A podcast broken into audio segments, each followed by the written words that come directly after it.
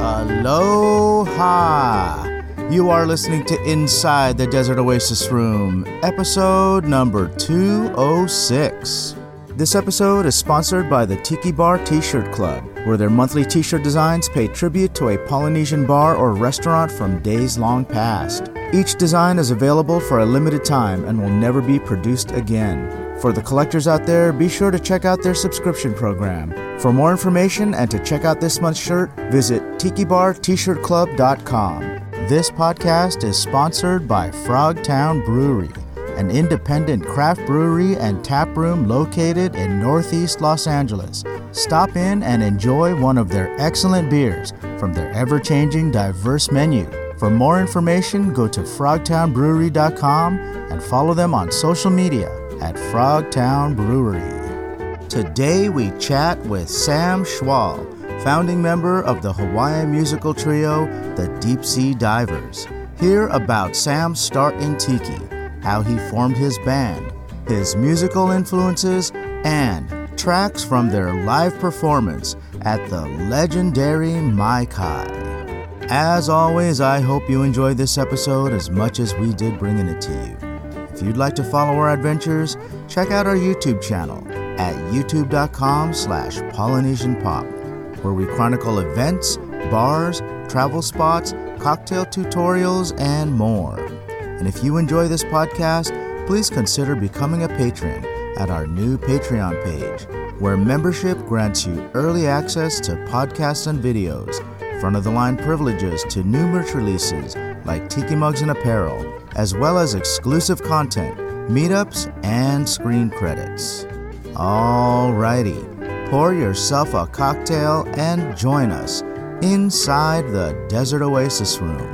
And give it up for my friend, Sam Schwal.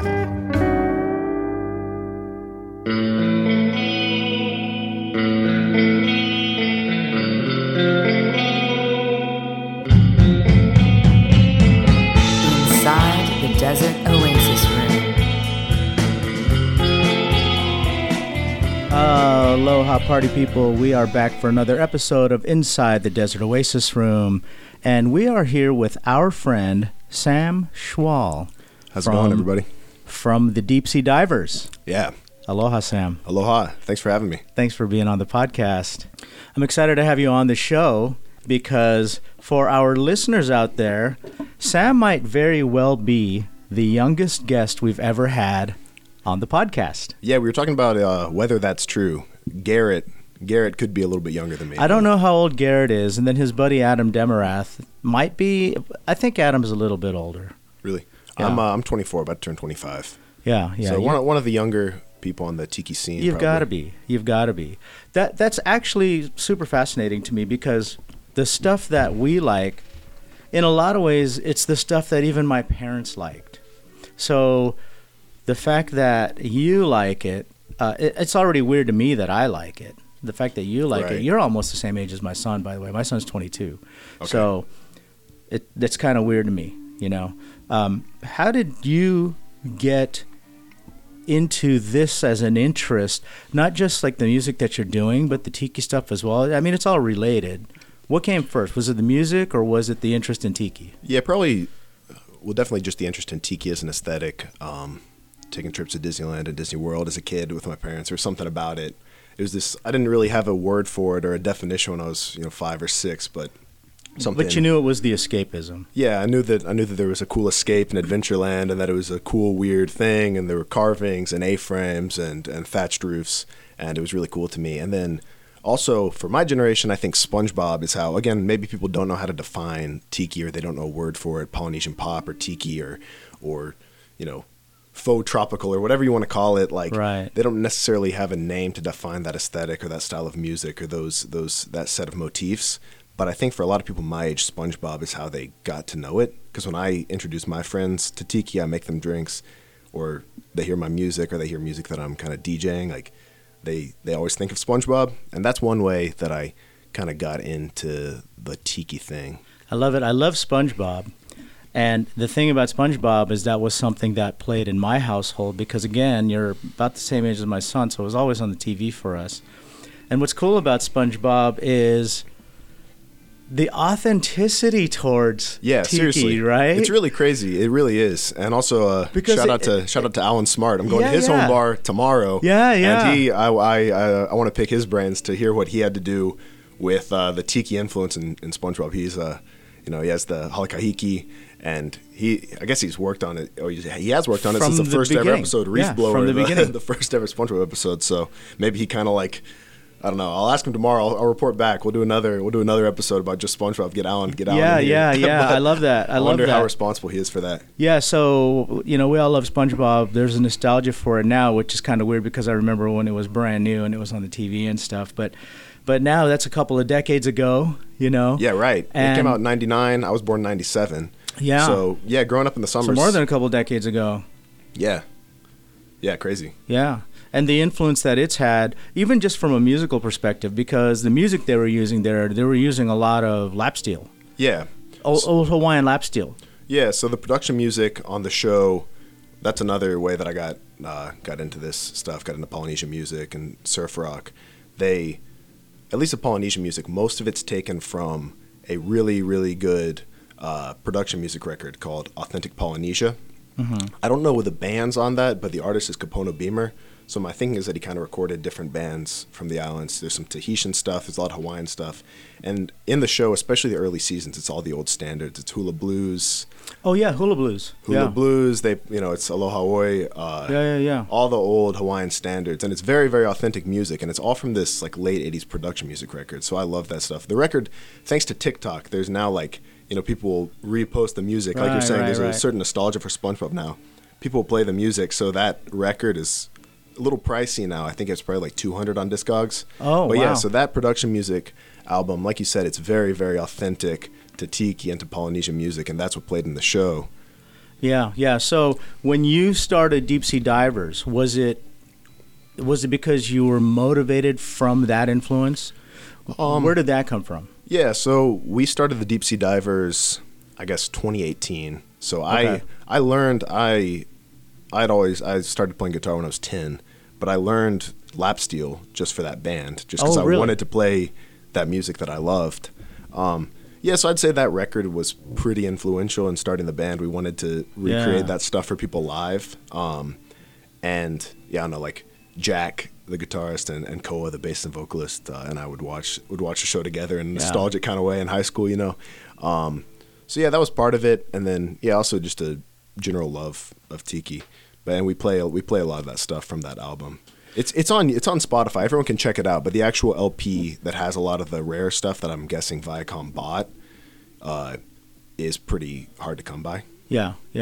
So I'm curious about your perspective about lap steel, because I was having this discussion with somebody the other day.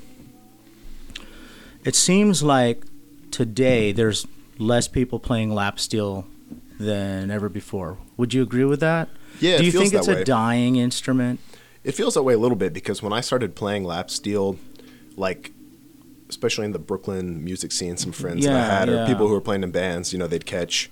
We would play Polynesian music at house parties in Brooklyn, which is kind of funny. Yeah. Some people would come up to me after we played and say are you gonna learn pedal steel? It's no, I think lap steel is cool. I don't want to haul it around. I don't want to take a lap steel on the subway. I think there's for whatever reason people really really love pedal steel, and it does feel like maybe they're not so into lap steel as much. So I know I'm probably gonna get shit for this when I say that. I kind of feel like it's a dying breed. I know people are gonna say, well, there's country music. And there's people in that scene, right? They're playing lap steel. You have people learning lap steel all the time in the islands. Pedal steel, definitely more than lap steel. But the thing is that are more people playing it than there are dying off from it, right? Because all the great lap steel players are mostly gone. They were all in the mid-century, and they're mostly gone. And so, are we losing more than we're gaining? Is what I'm. It definitely feels that way, and certainly in terms of, I'm certainly in Hawaii and in the islands. There are definitely plenty of bands and killer players, but it does feel like the importance of, I don't want to say authentic, because that sounds like I'm against exotica or surf, but real Polynesian music does feel like it's fading from tiki a little bit, and that's kind of one reason why I wanted to start the Deep Sea Divers, of having a band that we played some surf stuff, but a band that brings Hawaiian music back into Tiki. That's what I love about your music, because people will call Tiki music, what we're listening to today, they'll call it Tiki music. That's not really a genre, right? Right. It's either they're playing surf music or they're playing exotica, or if we're lucky, they may play some hapa haole, right? Because I love the old hapa haole stuff with Alfred Apaka. And I love exotica, and I love surf, exotica, you know? And surf, and I love it all. But people will call it Tiki music. That's not really a genre. Like if you were to look up Tiki, quote unquote Tiki music, you're not going to find music, you know? Right. You have to look up the more specific genre that we are putting under that umbrella, right? Right, exactly. Yeah, yeah, and I love that old hapa haole style music too, which we don't really even see anymore. You know, if you go to Hawaii, they're playing newer style. You'll still hear like traditional style Hawaiian music, but they're playing a newer style Hawaiian kind of music, which is I like that too, because when I'm in Hawaii, it makes me feel like I'm on vacation, right? Mm-hmm. And I love the music. It's happy and it's upbeat, but you won't find hapa haole anywhere, and that to me is the real. It's authentic. Let's say that, you know, it's very authentic to me, even though like, it's really music that was derived for almost kind of like what Tiki is, right? That was kind of derived for that island fantasy, you know what I mean? Because that's not what Hawaiian music is, right? No. Yeah, it's totally different from the hapa haole thing. And we didn't play a lot of that. We played, you know, a lot of the old standards. We played a lot of the marches too. We would do Hilo March, Honolulu March. Okay. That's some of my favorite stuff. Yeah. I love that. So one of the things I want our listeners to hear is a song from you guys. So tell us about this next song that we're gonna hear. Yeah, so this is Molokai Nui. I'll let it speak for itself, then maybe I can tell you a little bit about our gig at the Mai Kai and how this kind of served as a theme for the band. Okay, and this is the first time anyone's ever heard this. So we played at the Mai Kai, probably the best day of my life, the most important day of my life, playing at the Mai Kai in the Molokai Bar.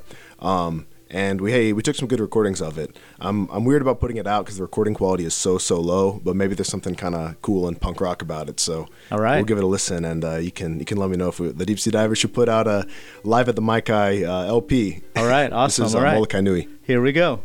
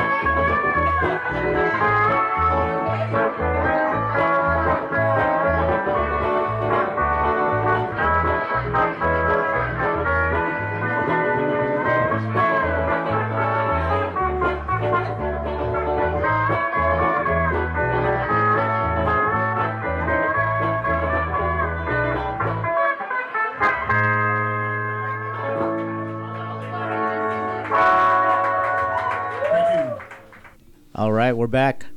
That is, talk about traditional, right? Very much what I think of when I think of old Hawaii. Yeah, right. What a cool song. Yes, that's an old Hawaiian standard, and that was live in the Molokai Bar, which is pretty cool. I love it. Molokai Bar at the Mai Kai, for all of those that don't know, and if you don't know, shame on you. Yeah, right. Or you got to get there when they finally announce a reopening date. All the listeners will all party, right? Right. I love it. What would you call that music? That's Hawaiian. I'd say that's Hawaiian. Yeah, right? I'd call it Hawaiian music. Hawaiian swing? Maybe kind of a swung feel, but yeah, maybe, I don't know. I don't know what the subgenre would be really, but lap steel in the Molokai Bar at the Mai Kai. Nothing's better than that. What makes you choose what you're gonna play? We tried to keep the tune choice, I guess, a little more upbeat, so it still had that party feel, that surf rock or exotica brings to, you know, a tiki weekender like the Hukilau. But so it's not a specific artist or anything. Yeah, not necessarily specific. Just something artist, that just maybe speaks to you, that you really like. Yeah, and you know, something that makes people feel good when they're drinking instead of I think maybe a lot of people. We played a lot of the old ballads, but there's something. I think one of the reasons why surf rock has become the main genre at Hukilau and at Tiki Oasis and at different, you know, weekenders or at different parties is, because it's, you know, you can kind of groove a little bit, and it's fun. Fun. So it lifts the mood. Yeah, that was why I wanted to play that. You know, I don't know. And I want to get some feedback of whether the recording quality is just too bad or whether we should release like a bootleg from the Molokai. Gotcha. Yeah. You know? Well, that could be an approach too, right? Yeah. You could approach it as a bootleg release. You know, exactly. But here's the thing: if you were going to record in the Mai Kai, like realistically, how much gear can you set up to be like a studio, right? Yeah, exactly. It's always going to have that live feel. And back in the day, we had records where this particular artist performed at the Royal Tahitian, or this particular artist performed at the Kahiki, and that's the kind of feel you're going to get. You want to feel like you're there, right? You want to have that that background noise. Glasses clanking. That's like jazz record. You want to hear at the Village Vanguard. I love hearing, you know, people clanking their glasses or drinks being made. Yeah, I always liken it to, for example, if I'm listening to this particular artist, Don Ho at the Royal Hawaiian or whatever it is, right? I always kind of liken it to almost stepping back into a time machine, because you're listening to something that happened in the 60s. And how else are you going to do that unless you get into a time machine, right? But now you have this recording, and we're kind of travel back there to that time. This is what it sounded like to sit in this dining room listen to this music, right? Exactly. And doing that at the Mai Kai, like, what an honor, you know? Yeah, really. It was really, really, really special. And, it's pretty cool. We started the band, like, a few months before we wound up playing at the Mai Kai, and we practiced a lot, learned all the tunes, and got to do what I think is probably the coolest tiki style gig you can possibly do, and such a crazy honor. We spoke earlier that this particular stuff that we like, this whole tiki thing, it's something that it feels like something that my parents liked, right? It's from their kind of generation. Are your parents tiki? Yeah, my parents do like tiki a lot, and they would take me. We were talking about La Mariana. Oh, okay, we were talking about La Mariana before we started recording in Honolulu. They took me to La Mariana, which is pretty cool. They have the tables from the Waikiki Beachcomber, which is pretty amazing. Yeah, they have stuff from the Tahitian Lanai as well. Like when things started closing down over there, it all ended up at La Mariana, and I can't remember where the piano's from. Do you know where the piano's from? I do not. I think it's from the Tahitian Lanai. So there are lights, there are carvings, there's all kinds of stuff from the Tahitian Lanai there in La Mariana. And it's actually going under a renovation right now through our friend Gecko, who's, based on what I've seen, really giving the place justice. Yeah, it looks really incredible. I saw some stuff that I think is going to go along the bar. It's some panels that he carved. Yeah. Really, really authentic to the original style of the bar. Yeah, super cool. And also cool. I don't want to... Hope the owners aren't listening, but it would be nice to get a better cocktail program. That'd be pretty cool. It'd be pretty cool to drink an awesome tiki drink the way that you'd be able to drink in the 40s, 50s, 60s in Waikiki. Again, you know, that'd be pretty special. You're totally right. Well, maybe it would be good if the owners were listening, so we could kind of push them that direction, right? Because I didn't drink. I was probably 14, but I saw. Sure. I think that even at that age, I knew that the Mai Tais maybe were a weird color or something. You know? Because that's what we want, right? We want authenticity in our bars, right? And when people say like this whole tiki Polynesian pop thing it's. You know, hey, that's fake. You know, you can't say like this is not tiki, that's not tiki, and then call this authentic because that's all fake. My argument to that is there still is an authenticity to Polynesian pop. Oh, absolutely. You know, even though it's a made-believe style of Polynesia, Polynesian pop, the genre, and from the time period, has its own authenticity. Yeah, I agree. And I don't want to be, I always try to not be like a hater about the new stuff. Yeah. And it's also funny coming from me at my age. I'm 25. Like, oh, this isn't really tiki. But I always think about the cool. Have you seen Sven's circle of tiki? Yeah. And it's like, I don't know. I can't think of anything that needs to be added to that. It's like he has all the design elements of a puffer fish and, He has it down. I think it's a very good diagram. And then there are the outliers of diagram, of things that are loosely tiki, and or could he even has like Star Wars on it, or pirates, and those things maybe can be tiki, but they're certainly not core tiki. I won't agree with you on that. I don't think Star Wars is, but it's like, oh, you don't think pirates, so pirates aren't tiki. No, I think that pirates are really from the Caribbean, right? That's a whole other part of the world. So when I think of tiki, what I think of is Don the Beachcomber and Trader Vic's trying to replicate a South Seas paradise. And that's why flamingos are not considered tiki, because there aren't flamingos. You don't find flamingos in the South Seas, right, or in the South Pacific. And the pirates, they're all, really they're associated with the Caribbean. So I'm going to put you on the spot a little bit. I'm not, and okay. I'm not. I gotta make it clear to the listeners. I'm not justifying Star Wars as tiki. But how would you justify ceramic, jade tiles, like Chinese tiles, in a tiki bar? How do I justify that? Yeah. The way that I see it is, and I'm going to go back. Not to, that I love ceramic tiles. I love jade tiles.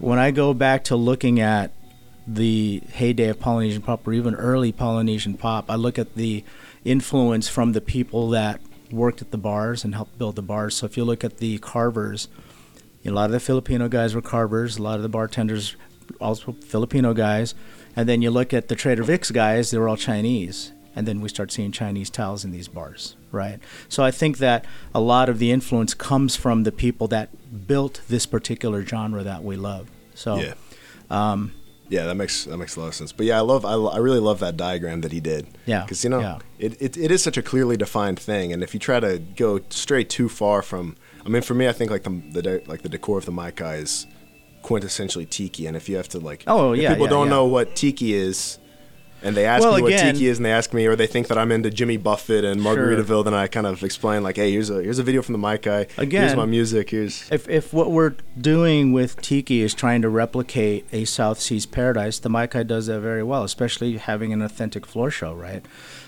When you look at Jimmy Buffett, he's not trying to replicate an authentic South Seas paradise. He's all about two cheeseburgers in paradise. Let's get drunk and screw.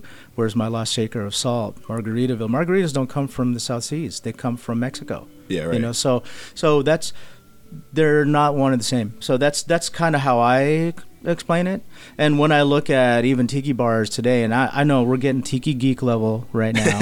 And I think it's awesome. I don't want to sound like a tiki snob or an elitist or anything like that. I'm just explaining how I justify what is and isn't, and what's authentic and what's not. If we're building our home bars to replicate what Don and Vic did, then we shouldn't have those other elements, right? Because there were no beer signs at Trader Vic's. Yeah, right. There were no. I guess you could probably get a beer at Trader Vic's, but you couldn't get a beer. You could never get a beer at Tiki Tea. You wouldn't see a Miller Lite sign hanging from. I don't even think you could get a beer at the Mai Kai. Correct me if I'm wrong, but. That I don't know. You can't get a beer at Tiki-Ti. Yeah. So, there are elements that, again, there's an authenticity to Polynesian Pop. Whether people say they want to argue that, oh, but it's all fake, but it still has its own authenticity. Yeah, I completely agree. Yeah.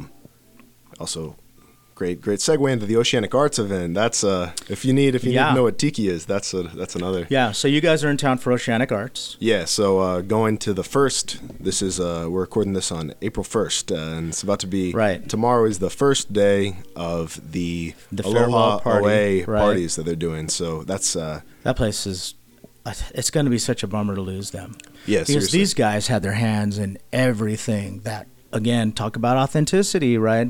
You could even Polynesian look at the catalogs if you're thinking about maybe even more than Sven's diagram, like the old OA catalogs. That's tiki aesthetics in the purest form. I love it. Pufferfish lamps, matting, everything, jade tiles. They got it all. And they single-handedly influenced this particular genre, because a lot of these places that we we love that are now gone, they built them or had a hand in building them by either helping with designing them or supplying them with materials to build them. As a matter of fact, a lot of their tikis found their way to Polynesia, because when they needed tikis in Tahiti, for example, they would dial up Oceanic Arts and have them carve a tiki and have it shipped over to Tahiti, right? Yeah. So, very influential guys, very talented guys. I'm happy that they're getting the recognition they deserve, and they're going out in a bang, right? Yeah, absolutely. Because a lot of these guys that were very influential to what we love died penniless. You know, they died. They died without the fame that I think they deserve. Like, they sent out an email today for people going to the event with some, drink responsibly. Here's where you park. And then one of them, the first one was, don't crowd Bob and Leroy. They're rock stars. Everyone's going to mob them. Yeah. It's cool that they're going to they're going to feel that the fame that they deserve. Yeah, I love it. It said something like, oh, they're only two 87-year-old legends to go around. So don't. Right. I love it. Don't crowd Mick Jagger at Oceanic Arts tomorrow. Right. Yeah, there were so many that missed out on their time in the sun, right? Ray Bueno is one of them, I think, from the Tiki-Ti. He didn't get the fame that I think he deserved before he passed away. And some of the carvers, like, for example, Bumatai, Andre Bumatai, and then we live, like Barney West, he's another one, Yeah.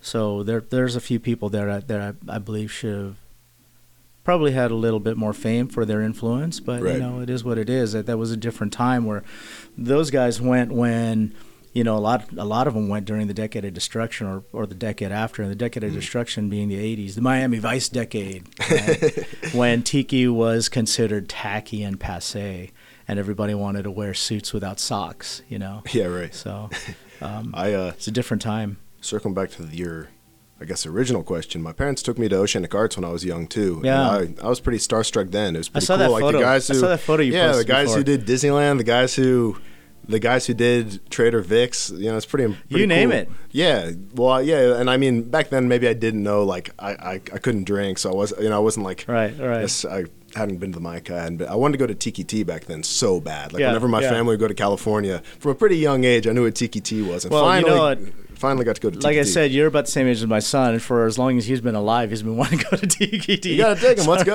We got to take him. He lives in Northern California now, it's harder to do it these days. But we got to take him there and have him experience that. When he turned 21, everything was shut down for COVID. Oh, that sucks, so he didn't get to go. So and he still hasn't gotten to go because he got a job and moved up north. So we're gonna make it happen soon, though. Yeah, that's awesome. Summer we'll do that. So let's do another song for our listeners. Yeah. Tell us about the next song. So what should I play? I'll play you want a ballad or something with some vocals? I think we'll get a little vocals going. Get some Hawaiian vocals. Okay. This one is Leahi. Leahi. All right. Here we go.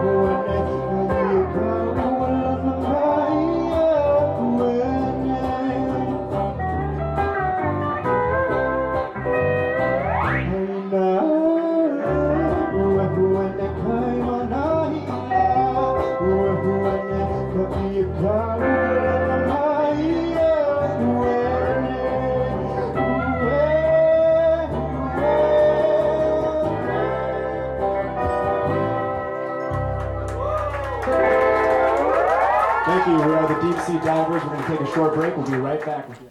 All right, we're back. What a cool song. So another traditional Hawaiian song. Yeah, that was Leahi with, that was another thing. We were lucky enough to have bassist too, knew a lot of the old Hawaiian standards, and that was he. So who's singing on that one? That's my friend Koa. So he played bass with us, and he would sing and play bass, and he'd sing a beautiful rendition of Akaka Falls that I'll also send you. Very nice. Really, really pretty. Very nice. I'm trying to think what other ones we did. And he speaks Hawaiian then? I don't know if he speaks it conversationally, but you know, he knows the pronunciation perfectly, and he knows a lot of those old songs. Because we're hearing it in Hawaiian. Yeah. Pretty cool. Yeah, right? Yeah, really, really, it was really, really cool getting to have little vocals, you know, instead of just all instrumental. Yeah. So I'm curious. So he has kind of like... Would we call that a falsetto? What do we call that too when they... I'd say that's a falsetto style of singing. That's what I was telling you about. There's some awesome falsetto records. I guess that is a big part of... is he Hawaiian one music. Of these guys that speaks like he doesn't speak the way that he sings, like Barry Gibb from the Bee Gees? Right? Yeah, I'd say yeah. He's got a deep voice, but then like when he sings, he's like ha ha ha. Yeah, right. Yeah, singing in that falsetto. Yeah. I'll send you those albums. There's for a few years they were putting out, and that's another, because there's not a lot written about Polynesian music, at least not that I found online. I'm sure there are books and liner notes where you can kind of piece it together. Yeah, sure there are. There's actually a few podcasts that are very good. Alan Akaka does a podcast where it's not really his podcast. He's usually a guest on this podcast, but he talks a lot about Hawaiian music. And lap steel music in particular, because he's a lap steel player. Oh, cool. Yeah. So, yeah, you got to send me that. And I'll send you the, it's a falsetto contest they did. I guess they still do the contest, but they released a record from the contest, I guess probably like late 90s through the mid 2000s. Okay. So there's a record every year of a lot of these cool standards recorded in a more modern, it's not like the arrangements aren't modern, but it's modern recording quality. So you guys are choosing music that's kind of off the beaten path, right? Not the music that we're more familiar with, like Little Grass Shack and Princess Papuli and Hawaiian Hospitality. Although that's all Hapahali stuff. But you are picking things that are a little bit less known. Yeah. And more traditional.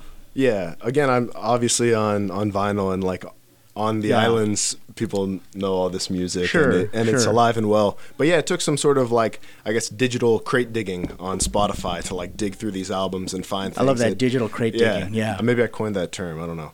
But I don't know. But I love it. That's a cool term. I know exactly what you're talking about. You know, that have less than 1,000 listens that should have way more than, have a lot of listens. And I have a really long playlist of Tahitian and Hawaiian stuff that I link in the Deep Sea Divers bio. Okay. Yeah, so it's called Molokai Polynesian Music. And so I guess I think I describe it as classic and rare Polynesian music.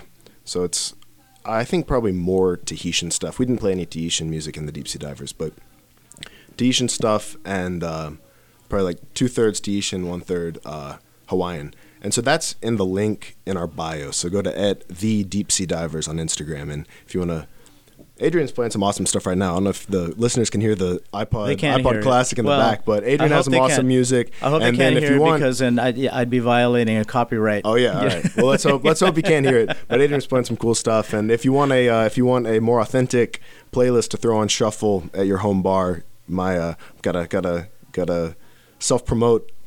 I guess it's not self-promoting. I'm hipping people to some cool Tahitian music. Yeah, I love it. The place is called Molokai, and it's in the link in our bio on Spotify. So it's good. Good tiki music. Like you said, it's hard to find. It's hard to find. I was just gonna say, it's some of my favorite music, and it's just so hard to find because a lot of it it's done by artists and performers that I'm just not familiar with. So I wouldn't even know where to search. You know? Another thing is the music at the Mai Kai was a big reason why we wanted to start the band, because I was hanging out with Jack and Koa in the Molokai Bar, the Mai Kai, and they play some really, really rare stuff. And if Typhoon Tommy's listening, he's the creative director now. So Typhoon Tommy just got hired as the creative director of the Mai Kai. I was messaging him to let him know they have a bunch of old CDs with stuff that hasn't been digitized. And something cool about the Mai Kai, it needs to be digitized and saved as new owners take over the Mai Kai. I'm sure they're still going to play incredible music, but it would make sense that they'd go to a more modern sound, more modern setup. But there are a bunch of CDs, and what I found in the Mai Kai is it's really all the different elements of tiki music. I don't think they really play any exotica, but when you walk in, the Molokai Bar generally, at least when I was getting to go a lot, like 2017 through 2019 or 2020 when they had to close because of COVID, Molokai Bar plays really old, rare, some Hapahale stuff, and then old, rare Hawaiian stuff. None of this you can Shazam. You can't Shazam a single song that plays the Mai Kai. Yeah. In the gift shop, it's all rare surf rock. Also can't Shazam it. Okay. Super rare mix. And they play Cook Island stuff in the back dining rooms. Yeah. So it's really modern Polynesian music, kind of the, you know, maybe, what's like the term that you'd use to describe, like you and Tiki Kaliki and Sven, like that resurgence, that like... revivalist? Maybe that like revivalist feel, like a little bit more surfy, and then like antique Hawaiian music up in the Molokai Bar. Just going back to this music that you can't Shazam, you know, what kills me is the thought that we have music that, especially older music, right? They were putting them on these wax tubes, and there's a lot of old Hawaiian music that way. Traditional Hawaiian music, traditional island music, including Cook Islands and Tahiti and that kind of stuff. And we lost some of that because it didn't make it to vinyl. But then we have new music that goes to vinyl, and then we lose some of the vinyl because some of that didn't go to CD. And then some of the stuff from the CD never got digitized. So like there's music being lost all the time. Right. And that kills me. Yeah, me too. And this might be like a corny comparison, but like a lot of drink recipes could have easily been lost. We wouldn't have a lot of this stuff if people weren't making the effort to preserve it. So yeah, totally. We gotta digitize those Mai Kai CDs.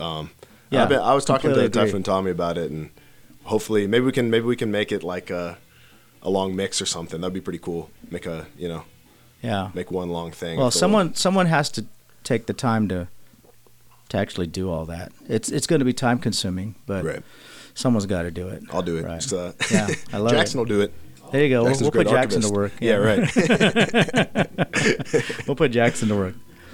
You're asking about whether my parents were into tiki or whether they got me into tiki. So the first, another tiki head hanging out in the Desert Oasis room asked me to tell the story of my first sip of alcohol, and this is a true story. And Dad, if you're listening, sorry for the dishonesty.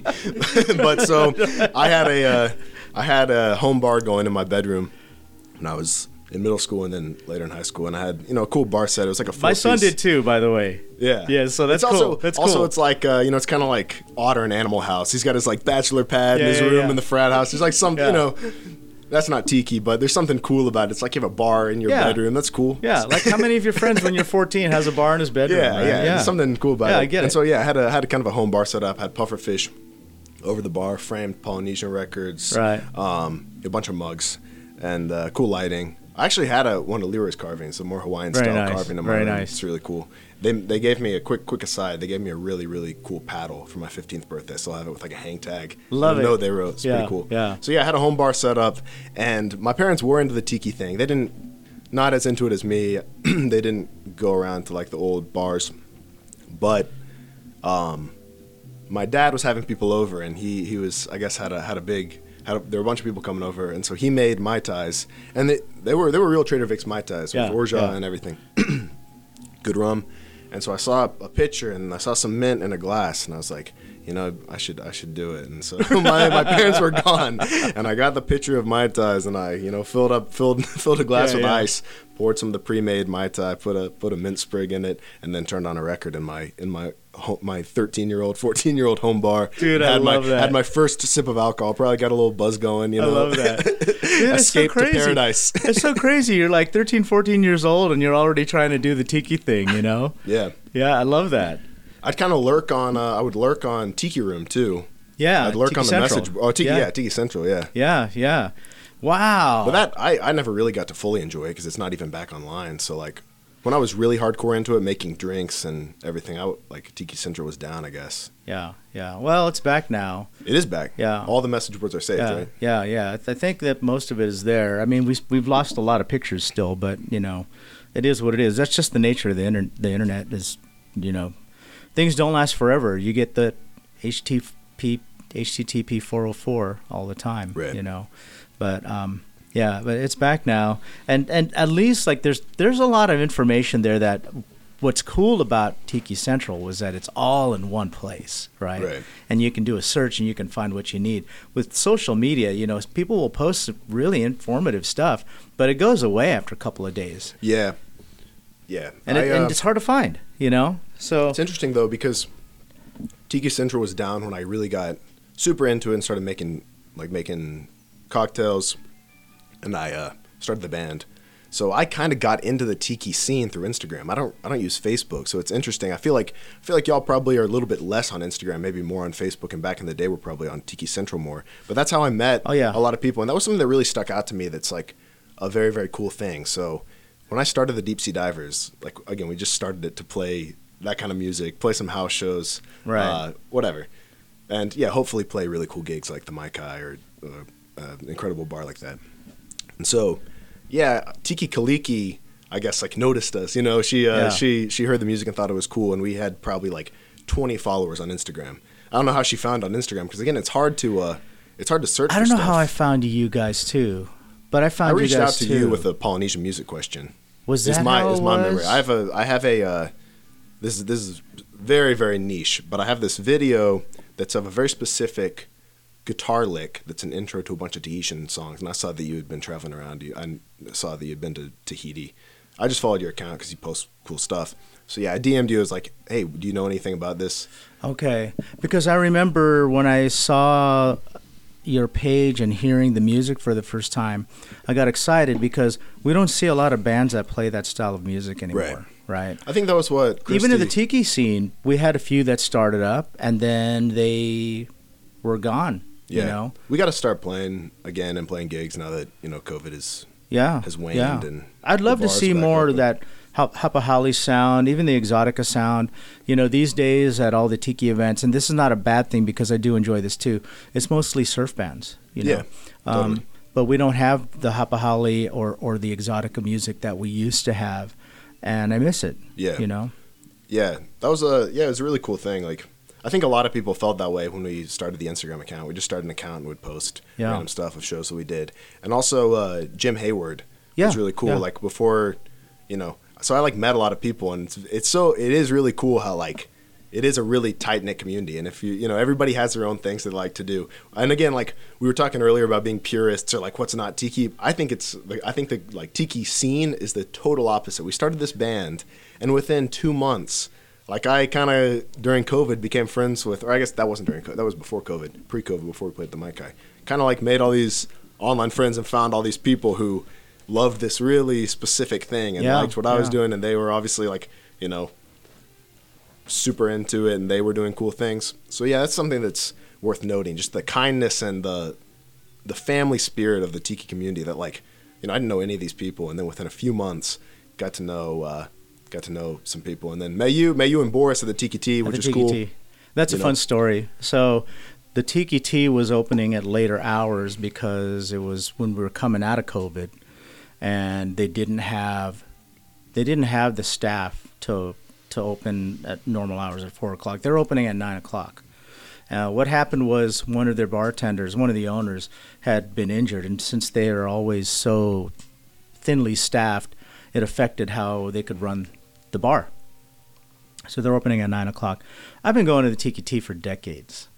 You know, it wasn't me. It wasn't. So I know. I've been going to the Tiki-Ti for decades. So I'm one of the few. I'm one of the very few that has the insider privileges there. And you know, Boris and I had done a few things that night. We went to an art show. We went to Genghis Khan for dinner. We went to quite a few places that night, and you know, we thought, let's go to Tiki-Ti, you know, and he said, well, they're not open yet. It's only 8 o'clock. And I'm like, I'm not worried about that. You know, like, let's just go, you know? So we go. And then I said, I'll get you in. Boris doesn't have the same privileges that I do. So he really didn't want to do that. And I said, no, just come, you're with me. So it'll be cool. So we walk up to the door, and you and Jackson are up there. Yeah, we've been waiting. Like it was a long day, you know, maybe tensions were a little high. I didn't care. So yeah, we had been waiting like an hour before the bar was going to open, because I knew they were opening up later. I thought maybe people would be lined up, and that was like the main thing that we were going to do that night. So yeah, or kind of the only thing. I think you've been waiting like an hour or something. Yeah, we drove from Newport Beach, and so we'd been waiting like an hour. And I was standing there, and I see Adrian and Boris knock on the door, and they get let in, and Jackson thinks Boris and Adrian are cutting the line. Right. Hey, we've been waiting to get in the Tiki-Ti. What are you guys doing? And I told Jackson, I was like, no, I know that dude. He's a cool guy. I said because we knew Jim Hayward, we knew Atomic Grog, and I said he's kind of like the Jim of Tiki-Ti. Right. Jim is to the Mai Kai as Adrian is to Tiki-Ti. So you should know who to respect a little bit. That's nice of you to say. But I remember Boris. I think he looked at me. He's like, yeah, we're good. And then we went in and locked the door, and then we hung out inside until the door opened. Then you guys walked in, and then you walked up to me and you introduced yourself and stuff, and then I said sorry. I said yeah. Yeah, and I was like, oh, dude. And then I felt bad because I was like, oh, I didn't mean to pull rank, but but I do it all the time because sometimes there's a long ass line out there, and I just don't want to wait. Yeah, right. No, you have privileges, and that's what I said. I was like, yeah, he's an OG. He's a fixture of Tiki-Ti, you know. But so for all the people there that give me hell for this, it's the only bar where I can do that. I got to wait in line everywhere else, and as far as privileges is concerned, everybody's had some kind of hookup in their life where they've gotten to the front of the line because of somebody they knew, or they got a free drink because of somebody they knew, one time or whatever, right? So we've all experienced that. Maybe not at the Tiki-Ti, but everybody's experienced that in their life. So we're all equal. I had no problem with it. I thought it was awesome. No, I was stoked. I was like, I got to throw that out there. I was like, oh man, cool. Get to hang out with the Polynesian Pop, and oh, that's so nice. And then Boris is a cool dude, and. Yeah, that's what I'm talking about. You know, it's really cool that everybody's united by this very specific cool thing, you know. Our friend John just had lunch with Boris before he came here. Yeah, just met John in the Desert Oasis room. Going to hang out at Oceanic Arts tomorrow. Yeah. Who's doing the bar, by the way? Tomorrow, I think it's the Tonga Hut. Oh, cool. Yeah. I don't know if you want this on air, if it's going to drive the prices up of whatever you want to buy, but what did you look through the listing? Like, you look through the auction book at all to see what you might want to bid on? Can you reveal that? I know what I'm getting, and I don't care how much it costs because I've been there for a long time. The stuff I want is, look, I need a new car right now, and it's the stuff I want is choosing between that or the car. Let's just say that. Let's just say it's like that. You know? So, what would you get if you could get anything? Because it just came out today. So yeah, like I said, there's quite a few pieces there that I really fell in love with over the years. They have a really tall one that's maybe like 7 or 8 feet tall. That's right at the entrance. That you'll see it when you get there tomorrow. I'd like to get one of those. It's a traditional Hawaiian ku. And there's another one that came from, I think it came from Kelbo's, which I'd like to get, which is another one that we always see there, which is up also in the front, which was next to this gorilla. And people take a lot of pictures of it. And then there's a few Papua New Guinea pieces that I'd like to get. But cool. They were in the rental section, and they weren't the fiberglass ones. They were real wood. So you got to show me tomorrow. They're going to be expensive. I can't imagine which. I can't picture which ones you're talking about. I already know I'm not going to be able to afford what I want, so I'll show you all the ones that I wanted to get. And you know, if you want to get them, that'd be awesome. Well, you're lucky. I can't. I live in Dallas, so that would certainly make it a little more expensive trying to get in there. You could put it on a on a trailer, and if you can afford to buy one of those guys, you can afford to transport it. That's right. I mean, like the thing that I want is like, it's probably not going to go for that much, and it's kind of a weird thing, and it's a little bit smaller because I haven't really accounted for after the auction how I'll get it to Dallas, but I really, really have for a long time wanted, and it's it's just from their catalog, but those old table lamps. Oh yeah. I've been looking for one for a long time. Really cool. Well, if you get it, dude, I'll hold it for you. Hey, honestly, dead serious. That's I'll put it right there. Yeah, right. Yeah, and then there's a bunch of cool stuff, but I just went. I want to get some of those old table lamps. They're pretty hard to come by, and you see all you see the old postcards of like the Steve Crane restaurants. There's that quintessential. I was telling John. There's like that quintessential, mint-colored ceramic. Oh, I know which one you're talking about. Table lamp that's on all the tables, and there's something. I was hoping they'd have the one from the Tahitian. You have the ashtray. Well, they have a case there. There's a glass case that has them all there. So the Tahitian ones are not for sale. I think those are going to go up for some big bucks. Yeah, but that's what I'm saying. I'm gonna try my best to. Yeah, it's the rare stuff, because like people steal the mugs, right? Or they sold them in some of these spots. But the table lamps, nobody ever thought to steal the table lamp, right. So yeah, I really would like to get one of those. And then there are some other things. I like the this is kind of a weird one too. I like the standing ashtrays from the Polynesian. Mm-hmm. Yeah, Disney World. That'd be pretty cool. There's a lot of stuff I'd like to get there too, but I do have a lot of Oceanic Arts stuff already. I don't have a ton, but I have enough that if I don't get anything from the auction, I won't feel super bad because I already have some stuff. And I'll show it to you after we finish recording. Cool. So. And then also, if they have any of the old cannibals, you know, like Don had. Yeah. Back, like, same, you know, it's the Mai Kai. The iconic one. Yeah. They're huge? No, they go for a big price. Yeah, I'm sure they will. Yeah, yeah. So, well, we're coming up on the 1 hour mark, so let's pick out one more song to leave with our listeners. Tell us about what we're going to listen to next. We'll do a little ballad. It'll be a little sign-off music. It's called Kamakani, and I'm trying to think, is there anything else we didn't cover? Let me think. I think we just about covered it, right? I think we did. So, yeah. That question that I said to ask Adrian. Oh, I guess this is a good closer. Jackson said, this is kind of an icebreaker, I guess, but the question was if you could travel to any time and place in Tiki history, and I'm sure I can just say history for you because you'd probably want to go to a Tiki place, and I would too. If there's any time and place in history that you'd want to go, where would it be? Again, kind of a corny icebreaker, but I think it's interesting, you know? I have three answers to that. The first one is I'd like to be at the bar when Ray made his mistake. That's a good Ray's mistake. The second one is I'd like to be at the bar when Trader Vic's made his 44 Mai Tai. And the third one is I'd like to be at the bar when Don Beach opened Beachcomber Cafe on Repeal Day, December 5th, 1933. Damn, chills, actually. Those are the three. Those are the three most important dates for me. That's a really good answer. Yeah. I guess for me, I can think of two. You wouldn't think that I'd say the 70s, but my grandparents would go when... You were talking about Dallas being kind of dried up with Tiki for a long time until pretty recently. But back in the day, they had the big three. You know, they had, I guess at different times because the Beachcomber opened a little bit later. But they had Trader Vic's. They had Ports of Call, which was a Steve Crane concept where it wasn't all Polynesian themed, but there were different rooms. And my grandparents told me about it, and they loved it. They loved it a lot. You know, it's kind of a trip around the world, and then one of those rooms was a room that it looks identical to the Luau postcards. Yeah. So that's cool. And then they also had a Don the Beachcomber. I said Trader Vic's. They had a Trader Vic's, Ports of Call, which is Steve Crane, and then they'd opened a Don the Beachcomber in the 70s. It's one of those UFO locations. And so, I can't speak to the drink quality. It may have still been good in the 70s, but I don't know.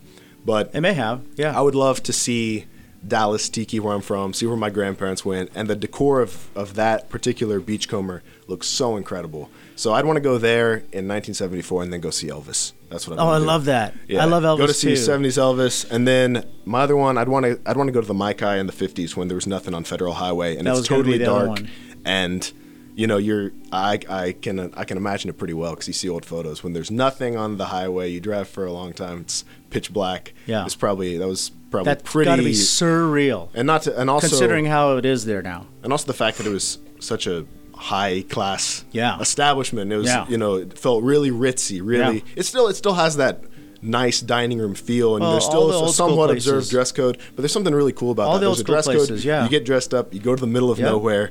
There are torches. Yeah, complete escapism. That's total escapism. Yeah. So that's the other one. That number four would be at the Mai Kai when they were open, or you know, when they were opening. Yeah. Or and I think then, I love the 70s stuff, like when they added the Molokai as we know it, like that style where it's you know.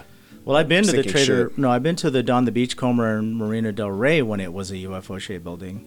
That's kind of what got me. My mom got to go to Don the Beachcomber. My parents took me.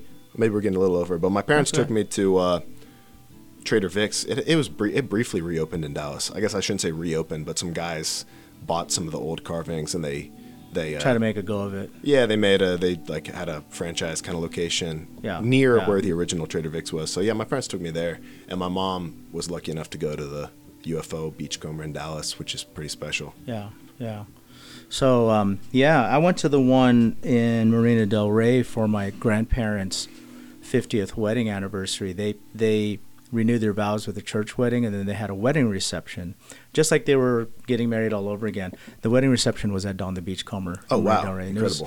1986, I think. I want to say 86 because of the girl I was dating at the time. And we were the only ones in there. I remember when I had to use the restroom, I had to walk through the bar to go to where the restrooms were on the other side of the restaurant. Yeah. And all the lights were out in that room because there was no one in there. But the bar itself, the lights were on at the bar. And there was one guy, maybe two guys that were there that were making drinks for basically us if we ordered cocktails because there was no one in there. Yeah, it was a sign of the times. It was a decade of destruction, the 1980s. You know, nobody cared for tiki anymore. If I knew then what I know now, I would have worn a trench coat and walked out with a bunch of shit. When you were there, did it have that like? Did you feel that childlike wonder that yes. like I felt in Adventureland? That's and what kickstarted. Watching SpongeBob, that's seeing what the Copper Cloth, and it's like there are those little things. That's what like, kickstarted everything. There's something that I think for. I'm obviously younger than you, but like for people who weren't there, like in the 30s through 50s, like there's something that you get exposed to, and there's like you get a little glimmer. I in look your back eye and like, I think like, oh my God, I missed out. You know. There's so much that I want to experience from back then, you know. I guess but we got to experience it now. Like every chance you get, you know, you got to do it. You know, we have our own stuff today too. We have pretty cool bars out there today too. So, you know, and it's a different time. You know, maybe back then they were like, oh, I wonder what it would be like if we go to a bar that they could do this or they could do that. Yeah, or it looks they're like imagining this, or like a 1880s kind of tavern. It's or something, a classic case of wanting what we can't have. You know? So one last thing. This would be another tangent, but also I'll have to add, since you did three, I'd say Coco Palms in the 50s or 60s, around when Blue Hawaii was recorded. Okay, yeah. When Blue Hawaii was filmed, that'd be pretty cool. So another one. Let's keep going. All right, cool. Kahiki. Oh, yeah. I had an opportunity to go to the farewell party. And at the time, I had just bought a house, and my son was just born, so I was flat broke. Man. And in retrospect, I should have just thrown it on a credit card and gone. So that's one of my regrets. And then I would have liked to see the treehouse, Don's Treehouse in International Marketplace. Yeah, there you go. There's another one. Yeah. Do they have... Again, I guess we're getting it's getting a little long, but they did something with the treehouse, right? There's a well, I like it, so when they is redid, it cool or I don't really know. I just saw one. I saw a plaque that they did about Don, which when they redid the International Marketplace, the only thing they didn't tear down was that big banyan tree that the treehouse was in. So that's still there, and then they built like this kind of walkthrough that's supposed to be like a tribute to that.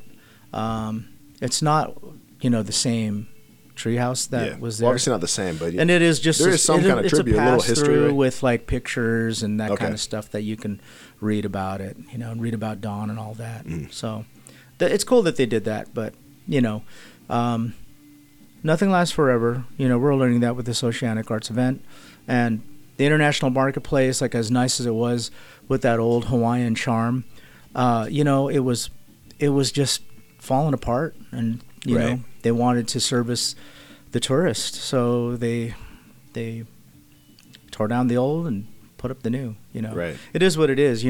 Just another sign that we have to enjoy what we have while it's here.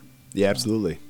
A friend of mine who lived in Vegas said that. He said, the problem with Vegas is that things change so much that makes sense. You find a place that you really enjoy. It'll only be there for a couple of years before they tear it down and they put up the Eiffel Tower, or they tear that down and they put up the London Bridge, or they tear that down. And, it's weird also because then you find yourself nostalgic for stuff that was like around in the 90s, 2000s. And that was still kind of weird. And then it gets less weird, less cool, Shoot, I'm nostalgic for Treasure Island since they changed it to TI and they took away the show out front, as tacky as it was. Like that was cooler than what it is now, So, all right, tell us about this third song.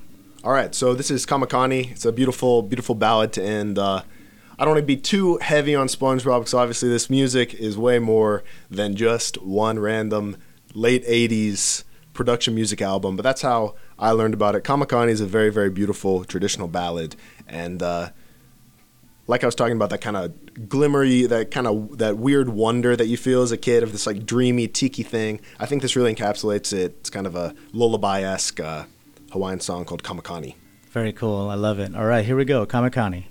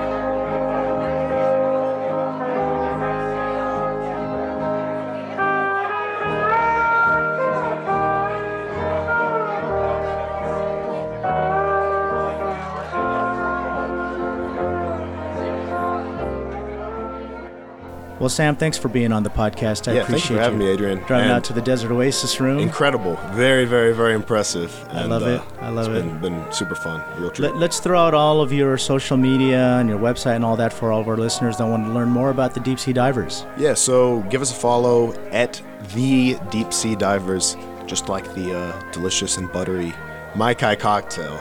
The Deep Sea Divers on Instagram. And definitely, I think... like I said earlier in the podcast, you got to give the Polynesian music playlist that I have a follow, throw it on shuffle. That's all I ask. I don't really have too much else to plug besides that. You got to listen to some authentic Tahitian music and have some delicious cocktails in your home bars. I love it. And for our listeners out there that want to hear more, our archive is located at desertoasisroom.com. We also have a YouTube channel, youtube.com/PolynesianPop, if you want to follow our adventures. Give us a follow. And we'll see you on the next one. Cheers and aloha. Aloha.